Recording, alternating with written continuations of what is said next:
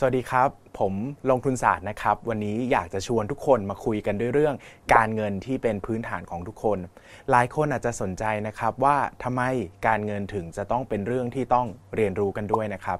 บอกอย่างนี้นะครับว่าจริง ๆ แล้วเราทุกคนในประเทศนี้ หรือว่าในโลกนี้ก็ตามนะครับ เกี่ยวข้องกับการเงินทั้งนั้น ไม่ว่าคุณจะอยู่ในระบบสังคมแบบไหน เศรษฐกิจแบบใดนะครับ ปัจจุบันเนี่ยระบบตลาดโลกนะครับ ระบบการเงินก็รันไปด้วยทุนนิยมทั้งนั้น ดังนั้นการเรียนรู้เรื่องการเงินจึงเป็นเรื่องที่สำคัญมากนะครับ ลงทุนศาสตร์เลยอยากจะชวนทุกคนมาเรียนรู้เรื่องการเงินไปด้วยกัน ซึ่งซีรีส์ที่เราจะเล่ากันต่อไปนี้ ถือว่าเป็นเรื่องพื้นฐานนะครับ หากใครสนใจผมแนะนำว่าเราสามารถไปต่อยอด เรียนรู้ได้อีกเยอะแยะมากมาย ทั้งเรื่องการเงินและการลงทุนครับ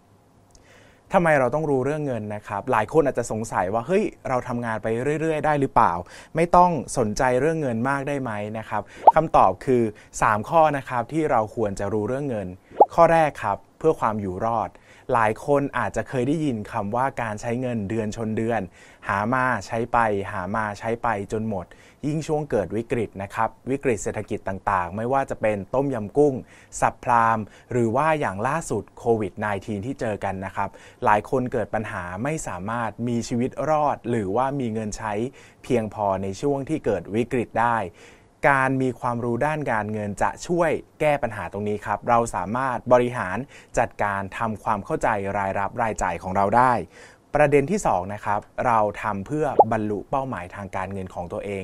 ทุกคนน่าจะมีความฝันนะครับ ไม่ว่าอยากจะมีรถของตัวเอง มีบ้านของตัวเอง อยากเก็บเงินไปเที่ยวรอบโลก หรือว่าอยากจะเก็บเงินไปทำธุรกิจอะไรสักอย่างนะครับ การมีความรู้ด้านการเงินเนี่ยจะช่วยทำให้เราวางแผนไปถึงอนาคตได้อย่างตรงเป้าหมายนะครับ หลายคนบอกว่าไม่รู้ได้ไหมไม่ต้องเข้าใจได้ไหมได้ครับ แต่ก็เหมือนการวิ่งสเปะสปะไปมาไม่มีทิศทางนะครับ การที่เรารู้เนี่ยเราสามารถามารถตั้งเป้าหมายแล้ววิ่งตรงไปได้เลย 1 คือถูกทิศทาง 2 คือเร็วขึ้น เพราะเราจะได้อัตราทดจากการลงทุน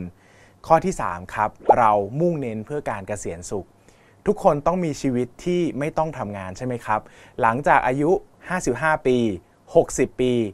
65 ปี เราทุกคนคงอยากมีชีวิตที่พักผ่อนและใช้ช่วงเวลาสุดท้ายอย่างมีความสุข เชื่อไหมครับว่ามีเพียงคนประมาณ 10%เท่านั้นที่สามารถเกษียณได้ด้วยตัวเอง มีคนประมาณ 50%ที่จำเป็นจะต้องพึ่งพาเงินทองจากลูกหลาน มีคนอีกประมาณ 40%ที่ไม่สามารถหยุดงานได้ต้องทำเงินไปตลอดชีวิต การที่เราวางแผนการเงินไว้จะช่วยให้เราเกษียณได้ เราจะมีความสุขครับ เราจะมีช่วงเวลาที่เป็นของเราจริง ๆ หลายคนอาจจะบอกว่าเฮ้ยแล้วเราพึ่งพาลูกหลานได้ไหม อย่าลืมนะครับว่าสังคมปัจจุบันเราเปลี่ยนไปเยอะมากนะครับ เรามีสังคมเดี่ยวมากขึ้น แถมหลายคนก็วางแผนที่จะไม่มีลูกมีหลานอีกด้วย ดังนั้น